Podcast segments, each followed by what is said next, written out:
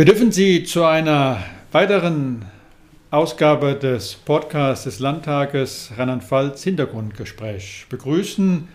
Heute dürfen wir als Gast Albrecht von Lucke begrüßen. Er ist Jurist und Politikwissenschaftler und Redakteur, Herausgeber der politischen Monatszeitschrift Blätter für deutsche nationale Politik. Herzlich willkommen, Herr von Lucke. Sie durften ja auch ähm, Teilnehmer sein des Jubiläums des Rheinland-Pfälzischen Landtages, äh, was wir Ende letzten Jahres, 75 Jahre Rheinland-Pfälzischer Landtag ähm, gefeiert haben. Unserer Auffassung eine Erfolgsgeschichte der Demokratie, denn als sich ähm, die Teilnehmer 1946 in Koblenz, sie trafen sich in Koblenz, weil es in Mainz keine geeigneten Räumlichkeiten gab, in Koblenz äh, im Theater sich zusammengefunden haben, eine Verfassung für Rheinland-Pfalz zu formulieren, gab es auch viele kritische Stimmen, sagen, was soll jetzt ein Fetzen Papier, wir wollen Brot. Äh, und Deutschland lag ja nicht nur bezüglich Infrastruktur in Trümmern, es lag auch geistig äh, in Trümmern. Und ich glaube, das ist eine unglaubliche Leistung, dass es gelungen ist, äh, Demokratie zu etablieren. Sie musste auch um Akzeptanz werben, denn bis Anfang der 60er Jahre haben viele noch gesagt, ja, in früheren Regimen im Kaiserreich Nationalsozialismus, das war besser gewesen als die Bundesrepublik. Das hat sich in den 60er Jahren geändert durch Demokratieerfahrung, der Spiegel-Affäre, mit Sicherheit der Kampf gegen die Atomaufrüstung eine Rolle gespielt, natürlich auch äh, mit Sicherheit äh, ganz besonders wichtig das Wirtschaftswunder, das ist in der Bundesrepublik den Menschen deutlich äh, besser ging. Und ähm, natürlich auch äh, der, der Kalte Krieg, das Zeigen, dass andere Regime deutlich schlechter ähm, umgehen als ähm, der Westen aus seiner Auffassung heraus. Und ähm, als dann zur deutschen Einheit kam, äh, wir kennen dann Publikation Ende Geschichte von Fukuyama, aber bis äh, zum 60. Jubiläum der Bundesrepublik, auch das haben Sie ausgeführt, ähm, hat man von einer einzigartigen Erfolgsgeschichte Demokratie gesprochen. Und äh, ja, was ist in den letzten Jahrzehnten, 20 Jahren passiert, dass es zu Brüchen äh, dieser Erfolgsgeschichte gekommen ist, dass skeptische Stimmen zunehmen, wir zunehmend von ähm, äh, demokratiefeindlichen Bewegungen sprechen. Was ist geschehen in diesen Jahrzehnten, ähm, den ersten beiden unseres Jahrhunderts, Herr von Lucker? Ja, guten Tag zunächst, Herr Hering. Ich freue mich sehr und äh, haben Sie vielen Dank für die Einladung. Äh, zunächst mal auch zu diesem Podcast. Ja, die Veranstaltung war natürlich eine hochspannende und äh, sehr berührende Angelegenheit. Für mich übrigens auch ganz persönlich, weil ich als Ingelheimer ja auch als äh, Rheinland-Pfälzer gewissermaßen ein Stück weit in diese Erfolgsgeschichte, und das muss man am Anfang durchaus sagen, natürlich auch reingeboren äh, bin. Äh, diese Erfolgsgeschichte einer Demokratie, die ja auch von Rheinland-Pfalz erhebliche äh, Bereicherung äh, erfahren hat, also auch die wichtigen äh, Politiker, bundespolitisch wichtige Figuren aus Rheinland-Pfalz stammen, diese Erfolgsgeschichte, die kann man zunächst einmal ohne Frage bilanzieren. Das ist klar, Sie haben das Entscheidende auch genannt. Im Bereich der Gesinnung, wenn ich es mal so nennen darf, im Bereich der Einstellung zur Demokratie hat sich das Land fundamental verändert. Das ist auch der Befund, der ja am Anfang sehr skeptisch war. Äh, Menschen wie Hannah Arendt, aber auch viele andere haben die Bundesrepublik am Anfang 1949 ja noch keineswegs als eine Republik der Demokraten wahrgenommen. Das war eine geschlagene Republik, äh, ein geschlagenes Land. Republik war es ja dem, der geistigen Verfassung nach noch gar nicht. Ein Land, das, das muss man sich immer wieder bewusst machen, das ja aus den Trümmern auferstanden ist, im wahrsten Sinne sogar, kann man fast sagen, mit der anderen Hymne, der der auferstanden aus Ruinen. Und ich will jetzt schon mal vorab einen Bogen schlagen. Leider haben wir ja im letzten Jahr in Rheinland-Pfalz wieder gewisse Ruinen erleben müssen unter dem Eindruck der äh, Flutkatastrophe, die manchen an die Trümmer der Nachkriegszeit erinnert haben. Das darf man nie vergessen. Aus dieser Zeit herauskommen, und Sie haben die richtigen Begriffe genannt, äh, mit dem Wirtschaftswunder, das auch den materiellen äh, Urgrund geschaffen hat, die Basis geschaffen hat, aber damit immer mehr hineinwachsen in eine Gesinnung der Demokraten, ist so etwas entstanden wie auch ein Verfassungspatriotismus. Da hat hat damit gewissermaßen die verfassungsgebende Versammlung vor 75 Jahren den Grund gelegt. Aber diese Verfassung musste natürlich auch mit Geist gefüllt werden. Das ist über diese Etappen geschehen. Aber jetzt fragen Sie zu Recht nach dem großen Umbruch. Und ich glaube, wir müssen da zwei große Punkte festhalten. Es ist zum einen bereits in den 2000er Jahren so etwas wie der harte Bruch, nämlich der Einbruch der Globalisierung. Sie haben den entscheidenden Begriff genannt, äh, das Ende der Geschichte, hat sich ja spätestens 2001, das war ein historischer Eingriff sondergleichen, äh, mit dem Angriff äh, auf die Türme in New York, äh, mit 9-11, dem Terror, hat sich dieses Ende der Geschichte für die gesamte westliche Welt gewissermaßen in Luft aufgelöst. Man kann das so begreifen, der, der Wegfall dieser beiden Twin Towers, die ja so etwas waren wie der Inbegriff der Globalisierung, aber übrigens vor allem auch einer finanzmarktgetriebenen äh, Globalisierung. Dieser Wegfall war auch so etwas äh, wie ein Fatum, wie, ein, wie eine Zäsur äh, für diesen vermeintlichen Sieg einer westlichen Demokratie. Und es ist, war auch so etwas wie ein Einschlag, der deutlich machte, hier bricht zumindest diese Hoffnung auf, es könnte so etwas sich fortsetzen wie Demokratisierung, Globalisierung im äh, Demokratisierung im globalen Maßstab, Marktwirtschaft und Demokratie. Das war meinem Eindruck nach der erste historisch globalisierende Eingriff. Und da wurde plötzlich deutlich, und das ist für mich so entscheidend, dass wir plötzlich begriffen haben, die Erfolgsgeschichte der alten Bundesrepublik war maßgeblich nicht nur von dem Hineinwachsen in eine neue Gesinnung, also das, was wir den Input nennen in der, in der politischen Wissenschaft, die Inputseite, die, die Tatsache, dass wir es mit Demokratinnen und Demokraten zu tun haben, sondern plötzlich wurde schlagend auch deutlich, auch die Output-Seite, äh, die Tatsache, was kommt eigentlich dabei heraus, auf was basiert die Demokratie materialiter, das war damit plötzlich in Frage gestellt. Und vor, vor allem wurde auch eins deutlich, die Voraussetzung einer äh, gehegten Welt, einer Welt, die in der alten Bonner Republik so brutal die Teilung der Welt war, aber doch immer sich sicher war, die Demokratie auf der einen sicheren Hälfte der Welt zu haben. Äh, schon damals wurden übrigens die Folgen externalisiert. Man hat die Kriege ins, äh, in die dritte Welt verlagert. Man hat auch ein Stück weit den Müll nach den, in die dritte Welt äh, äh, externalisiert, wie man so sagen kann.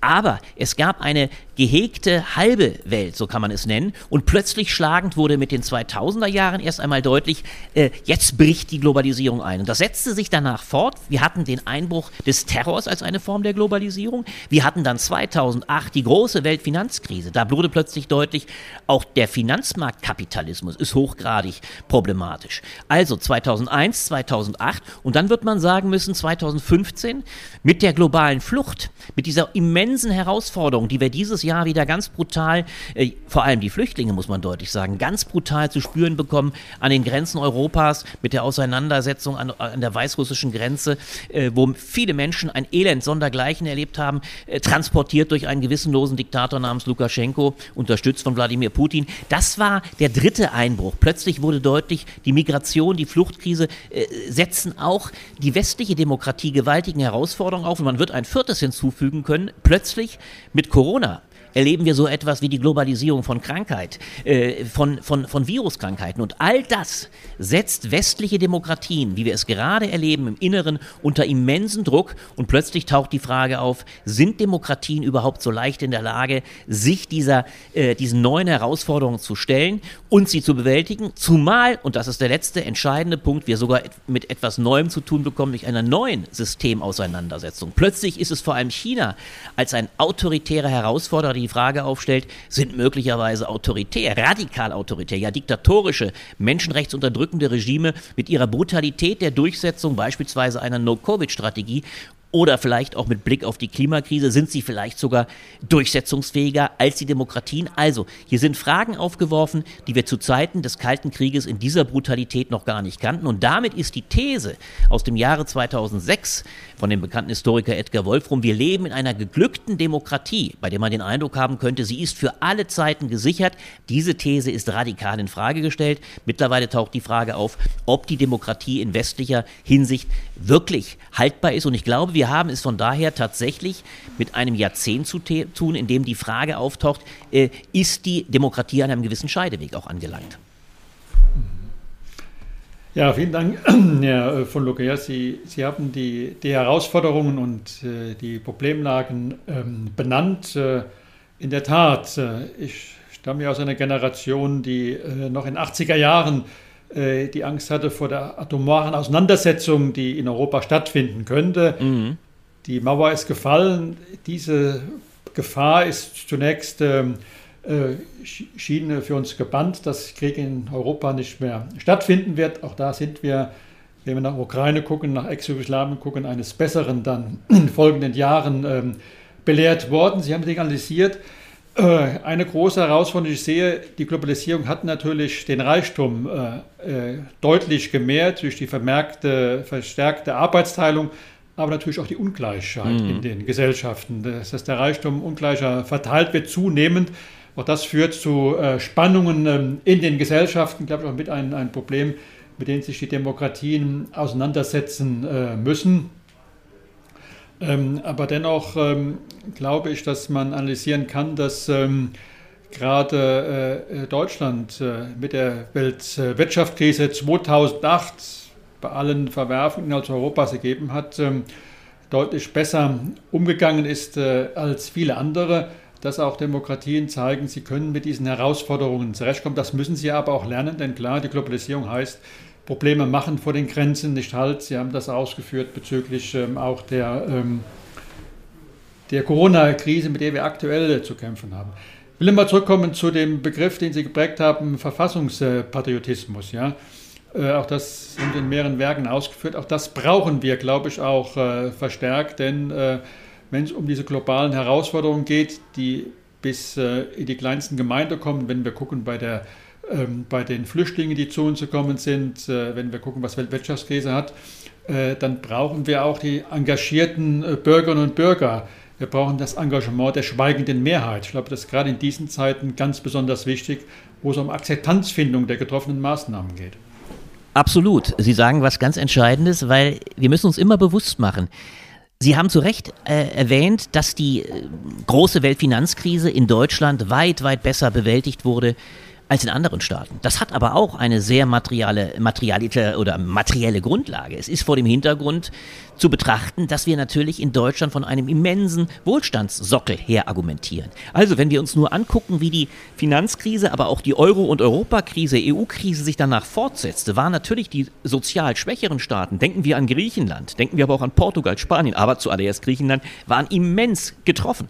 Dort war der Sockel, auf dem äh, beispielsweise der Staat nachbuttern konnte äh, auch letztlich mit invest riesigen Investitionsprogrammen eine Wirtschaft wieder ankurbeln konnte. Wenn wir nur daran denken, wie bei uns äh, mit der Automobilindustrie äh, durch, eine, durch einen Zuschuss äh, mit in Milliardenhöhe äh, die Wirtschaft wieder angekurbelt wurde. Das ist natürlich in anderen Staaten, die überhaupt über eine solche Wirtschaft gar nicht verfügen, gar nicht denkbar gewesen. Das heißt, wir haben in der Hinsicht das große Glück, dass wir äh, auf der Basis einer starken Wirtschaft operieren. In dem Augenblick aber, und das erleben wir gerade jetzt, Spätestens mit der Fluchtkrise, aber jetzt noch einmal auch durch Corona, wo plötzlich Verwerfungen auftauchen, die ein Stück weit entweder nicht materieller Art sind, also wenn wir an die Freiheitseinschränkungen durch Corona denken, oder sie vielleicht ein Stück weit auch äh, in Form von Ressentiment aufbrechen gegen Flüchtlinge, die auch eine materielle Grundlage haben, dann taucht plötzlich ziemlich brutal die Frage auf, funktioniert diese Demokratie tatsächlich, wenn die materielle Basis weg? Oder ist sie das, was früher als der Vorwurf im Raum war, ist sie vielleicht doch nur eine Schönwetterdemokratie? Und da kommt der entscheidende Punkt, weil Sie auf den Verfassungspatriotismus machen, hier kommt es gewissermaßen zum Schwur. Jetzt ist die Frage wirklich viel stärker im Raum als in, der, in, den, in den 80er Jahren Jahren, da haben Sie völlig recht, da war es in der Tat die große, äh, die große atomare Auseinandersetzung, aber eigentlich war die materielle Basis immer gesichert. Oder denken wir jetzt an die 70er Jahre, an die wir ja oft zurückdenken. Die Eskalation der RAF war natürlich dramatisch. Auch auf der Linken gab es ja durchaus Strömungen, die, die an Systemüberwindung dachten. Aber was immer klar war, es war ein ausgesprochen florierendes Gemeinwesen. Deswegen waren beispielsweise auch Arbeitnehmerinnen und Arbeitnehmer ja gar nicht durch die radikalen Parolen zu, zu erreichen. Die normalen Arbeitnehmerinnen und Arbeitnehmer, äh, Gewerkschaften, gewerkschaftlich vertreten, sagten, ich will lieber einen neuen Kühlschrank, ich will keinen Systembruch. Also will damit sagen, und übrigens war es auch immer der Abgleich zu dem verheerenden äh, Ostsystem, der, der Vergleich mit einem real existierenden Sozialismus, der nun nicht gerade annehmbar war, hat natürlich den Verfassungspatriotismus in der Bundesrepublik immer gestärkt. Insofern ist es paradoxerweise auch der Wegfall einer verheerenden Alternative namens DDR, der heute die bundesrepublikanische Demokratie stärker Angreifer macht. Und heute kommt es in der Tat viel mehr noch darauf an, dass wir in einer Zeit geschwächter Parteien, geschwächter Institutionen, wenn wir nur an Corona denken, an die Frage ganz konkret, wie ist beispielsweise eine Impfpflicht durchzusetzen? Bringen die Parteien überhaupt die Stärke auf? Kommt es umso stärker darauf an, dass aus der Zivilgesellschaft Unterstützung äh, vonstatten geht. Das müsste meines Erachtens aber noch stärker als in der anderen alten Bundesrepublik auch durch eine starke Unterstützung der Parteien vonstatten gehen. Parteien müssten wieder stärker von der jungen Generation äh, frequentiert werden. Sie müssten wieder stärker, äh, ja, ich will damit sagen, stärker zu dem gemacht werden, was sie eigentlich sind, nämlich die notwendige Scharnier zwischen Zivilbevölkerung und Parlamenten. Das ist, glaube ich, bei dem alten Verfassungspatriotismus der alten Bonner Republik immer ein bisschen zu kurz gekommen. Das wurde immer stark gedacht als Verständigung auf Menschenrechte. Heute müssen wir uns, glaube ich, noch viel stärker bewusst machen, dass wenn es nicht starke Institutionen gibt, starke Parteien, übrigens aber auch starke, eine starke Polizei, starke unabhängige Gerichte, wenn es das nicht gibt und das auch nicht von Menschen unterstützt wird, dann droht eine, wie wir es ja gerade erleben, zum Teil eher gerade nicht zivile Zivilgesellschaft, sondern eine zum Teil radikale, zum Teil in Freund-Feind-Konstellationen denkende Zivilgesellschaft, wenn wir an die, äh, ich sage nur bewusst, die radikalen Querdenker denken und desgleichen, Reichsbürger und andere, die mittlerweile regelrecht dem Staat seine Legitimationsbasis abgraben, dann drohen auch solche Institutionen möglicherweise zu schwach zu werden. Deswegen glaube ich, muss sich heute der Verfassungspatriotismus auch sehr viel stärker noch um die bundesrepublikanischen Institutionen kümmern. Das, da will ich ein großes Ausrufezeichen äh, dran machen an, an, an diese Aufforderungen. Ja, wir brauchen das, das größere Engagement in Parteien, Institutionen. Ich glaube auch, dass wir äh, nicht ähm, außerhalb Europas gehen müssen, wenn wir vor die Haustür schauen.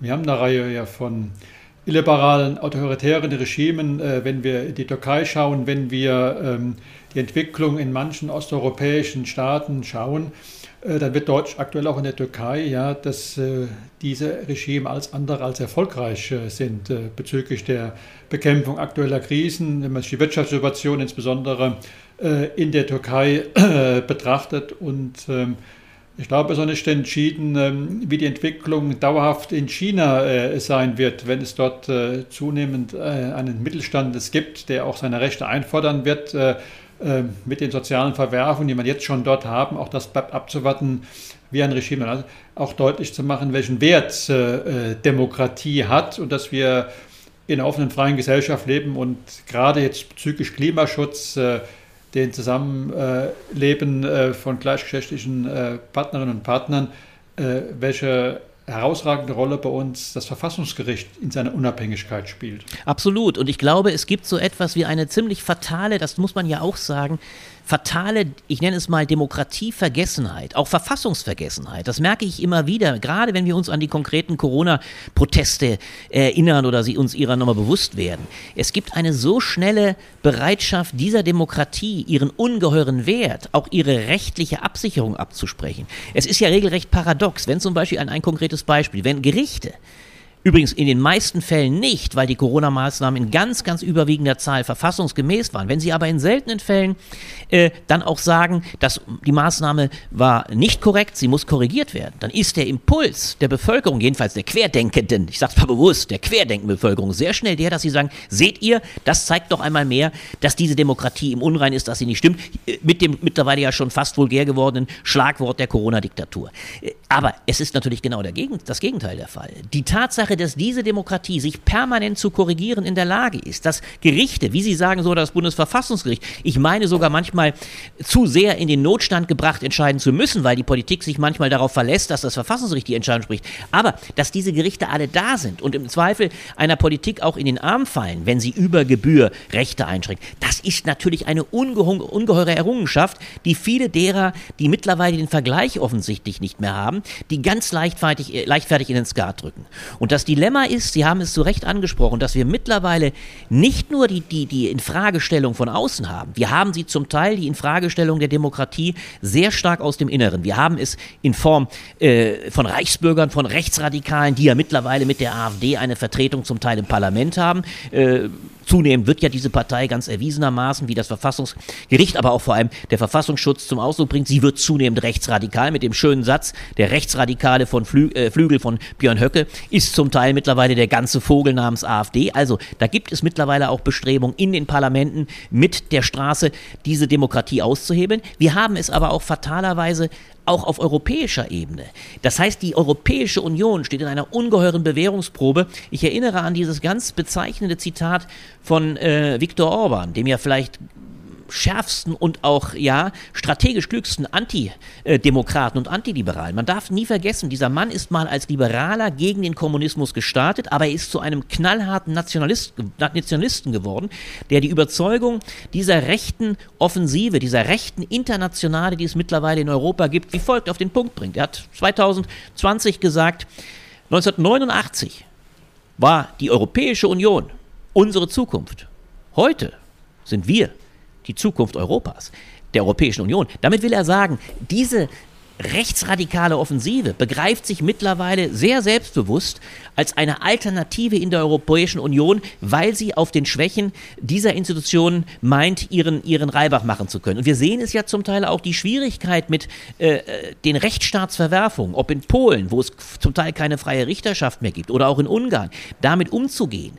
Äh, das ist natürlich auch immer eine Schwäche einer Demokratie, denn das ist das vielleicht Grunddilemma. Eine Demokratie kämpft immer mit einem verbundenen Arm auf dem Rücken. Sie kann sich nicht wie eine Diktatur, wie wir es in äh, China erleben oder auch in anderen Staaten, gucken wir nur nach Russland, sie kann sich eben nicht mit aller Brutalität über ihre Opposition hinwegsetzen. Sie muss immer auch die Rechte ihrer Minderheiten, äh, die freie Presse etc., sie muss das alles schützen. Und das ist natürlich eine systemische Stärke, ein systemischer Vorteil einer jeden Diktatur. Sie kann sich über all das hinwegsetzen und brutalstmöglich zuschlagen.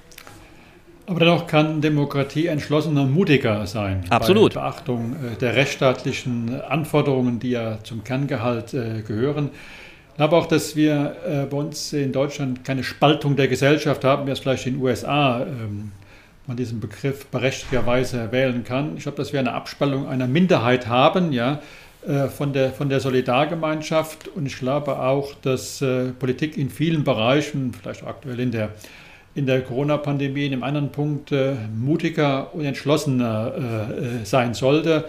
Ähm, mit der Aufforderung, äh, auch das haben wir angesprochen, haben Sie die rechterweise ausgeführt, äh, wir brauchen das Engagement der schweigenden Mehrheit, denn die große Mehrheit steht vom Grunde hinter den getroffenen Maßnahmen, fordert zum Teil der Politik auf, noch entschiedener ähm, äh, zu handeln. Ich glaube, dass das auch äh, notwendig ist, dass man so auch ähm, eine Mehrheit mobilisieren kann, ähm, ja, sich stärker zu engagieren, zu sagen, hier, das ist wichtig, auch äh, Flagge zu zeigen, nicht, dass der falsche Eindruck entsteht. Äh, eine äh, kleine Minderheit äh, spricht für viele, sie spricht für eine kleine Minderheit und sie sollte auch darf nicht größer werden. Ja? Das teile ich absolut, Herr Hering, aber ich glaube, wir müssen trotzdem aufpassen, äh, und wir müssen zur Kenntnis nehmen, dass diese Minderheit leider ja nicht so klein ist. Wenn wir nur vergleichen mit der vielleicht dramatischsten äh, Epoche, dem dramatischsten Jahrzehnt der alten Bundesrepublik, wo die Radikalisierung wahrscheinlich am stärksten auf die Spitze getrieben wurde, dann waren das sicherlich die 70er Jahre. Da gab es das sogenannte rote Jahrzehnt. Es gab ja durchaus in der Opposition nicht unerhebliche Kreise äh, einer, einer radikalen Jugend oder auch studentischen Jugend, die letztlich nichts anderes wollte als Systemüberwindung. Äh, das ging ja zum Teil sogar auch bis in Teile der SPD, Stammokap-Fraktion. Also ein Stück weit gab es so etwas wie einen durchaus System radikalen oder antisystemkritischen äh, Konflikt. Aber damals wird man wohl sagen müssen, erstens waren diese Truppen resozialisierbar und sie waren dann doch so schwach gegenüber einer letztlich sich in ganz großer Breite, vor allem übrigens, weil mit der RAF so ein absolut abschreckendes Gegenbild auch erzeugt wurde, das dann letztlich auch zu einer, äh, ja, äh, dass das am Schluss sogar kathartisch war für eine radikale Linke, weil sie begriff, dass das ein totaler Irrweg war. Damals wird man wohl sagen müssen, es war zwar auch schon damals keine ganz kleine Minderheit, aber es war noch einigermaßen überschaubar und auch einigbar, vor allem auch durch den ungeheuren Erfolg. Ich finde schon es problematisch, dass wir heute meinem Eindruck nach, absolut übrigens aus der Mitte der Gesellschaft heraus, äh, von vermeintlich vormals unpolitischen, in der Auseinandersetzung um die Frage von Corona und der entscheidenden Maßnahmen. Eine so enorme, Sie sagen ja zu Recht, sicher, es ist eine Abspaltung, aber diese Abspaltung ist doch immerhin, was die Zahl der ungeimpften anbelangt, wenn sie noch immer bei 30 Prozent liegt äh, der Ungeimpften, also ungefähr vielleicht 20 Millionen nach wie vor nicht geimpft sind, dann ist es hochgradig gefährlich, dass diese Menschen zunehmend in eine äh, Gegenbewegung zur Demokratie geraten. Also, es kommt hier wirklich entscheidend meinem Eindruck nach darauf an, dass der Regierung, und damit ist natürlich vor allem auch die Regierung Scholz gefordert, es gelingt, die entscheidenden Maßnahmen, wie Scholz es ja versprochen hat, mehr machen als zu proklamieren, dass sie die entscheidenden Maßnahmen trifft um diese Menschen doch zu einer, äh, zu, zu, zu, dem Eindruck zu bewegen, die Krise wird bewältigt. Denn wenn das nicht gelingt, haben wir es mit einer doppelten Frustration zu tun. Wir haben es mit einer Frustration derer zu tun, die bereits geimpft sind, weil die natürlich auch taugliche Maßnahmen erwarten, aber auch mit einer Gefahr weiterer Polarisierung derer,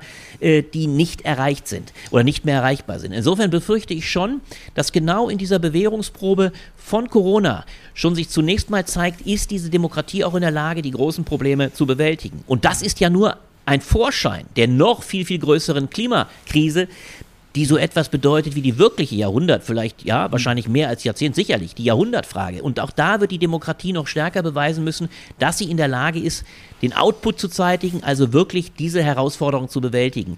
Wenn das gelingt, dann hat die Demokratie ohne Frage eine Zukunft. Wenn es nicht gelingt, wird es schwieriger als in der alten Bundesrepublik, weil die Frage, ob diese Demokratie besser ist als andere Systeme, besser ist als damals ein unsäglich untaugliches DDR-Regime oder auch der Staatskommunismus. Diese Frage wird dann nicht mehr so leicht zu beantworten sein. Und insofern befürchte ich, dass die Krisen der Demokratie, wenn sie nicht den Output zeitigt, dass sie eher größer werden könnten als kleiner. Insofern glaube ich, geht die Demokratie tatsächlich nicht ganz einfachen Zeiten entgegen.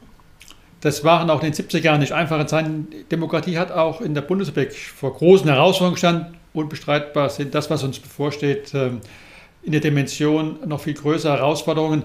Was überhaupt nicht stimmt, dass aktuell die, die für die Krisenbewältigung stehen und auch für die Maßnahmen, äh, die notwendig sind, ähm, äh, der Bundeskanzler und der Gesundheitsminister, also Scholz und Lauterbach, in der Beliebtheitsskala ganz oben sind äh, bei, bei, den Menschen. Und äh, es zeigt auch, äh, es ist notwendig für Demokratie zu werben und äh, zu begeistern, ihre Handlungsfähigkeit auch deutlich zu machen. Auch das muss Politik natürlich machen mit Erfolgen bei den beiden großen Herausforderungen. Herr von Lucke, ich darf mich für das Gespräch äh, bedanken, für das äh, spannende Gespräch und freue mich ähm, auf weitere Begegnungen. Vielen Dank. Ich mich auch, lieber Herr Hering. Es war mir eine große Freude. Auf bald und ich wünsche Ihnen noch ein gutes und erfolgreiches Jahr. Uns allen übrigens damit auch. Danke. Danke. Danke Ihnen.